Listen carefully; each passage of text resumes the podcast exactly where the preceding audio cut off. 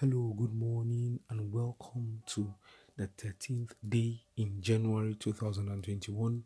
I remain your host and the author of the Golden Apples devotional, Chidibube Nike Okori, and I'm glad to bring the word of God to you today.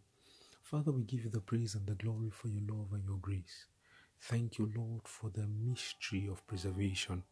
Thank you because your love has kept us thus far. We say, Be thou exalted on high in the name of Jesus. We ask, O God, that even as your word comes, we shall be elevated by revelation in the mighty name of Jesus. Thank you, authority in heaven. In Jesus' mighty name we've prayed. Amen. Our topic for today says repentance.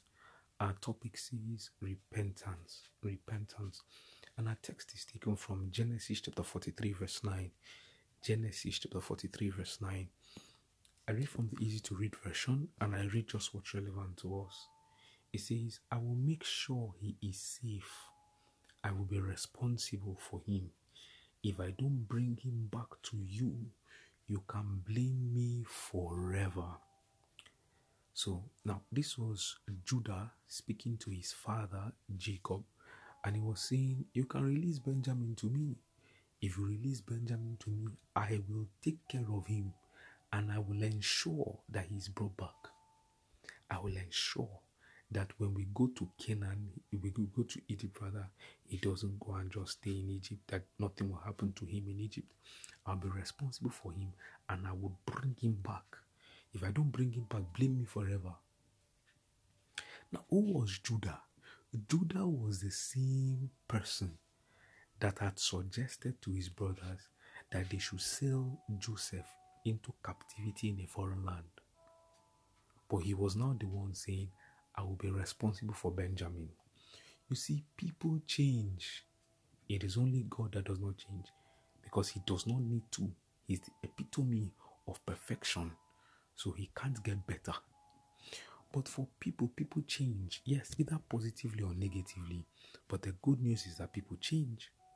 So that means that people can change positively. Look at how drastically Judah had changed. Look at how Judah had become a different person. So, because people change, we must cautiously, yes, of course, we must apply caution, but then we must give them the benefit of doubt and the opportunity to redeem themselves. Has someone hurt you? Give the person the opportunity to, you know, redeem himself. Give the person the opportunity to redeem himself. I know it may be hard, but don't lock your heart against people. The Bible speaking about um, love in First Corinthians 13, it says, Love never gives up on people. Love never gives up on people. If God has given you the opportunity to, you know, keep repenting, if God has given you the opportunity to grow and to change, understanding that we are dust, why not give your spouse the benefit of doubt and the opportunity to change?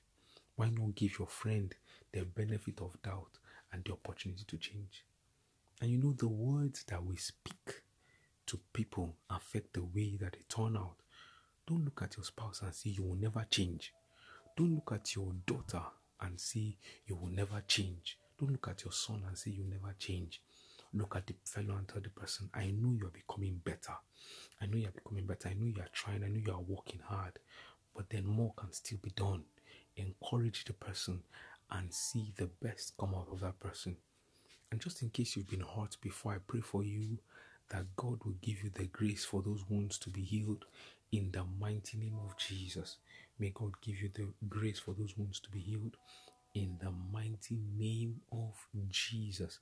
And just in case you need to change, may oh God also give you the grace to change. May God give you the grace to give people second chances in the name of Jesus. Thank you, authority in heaven.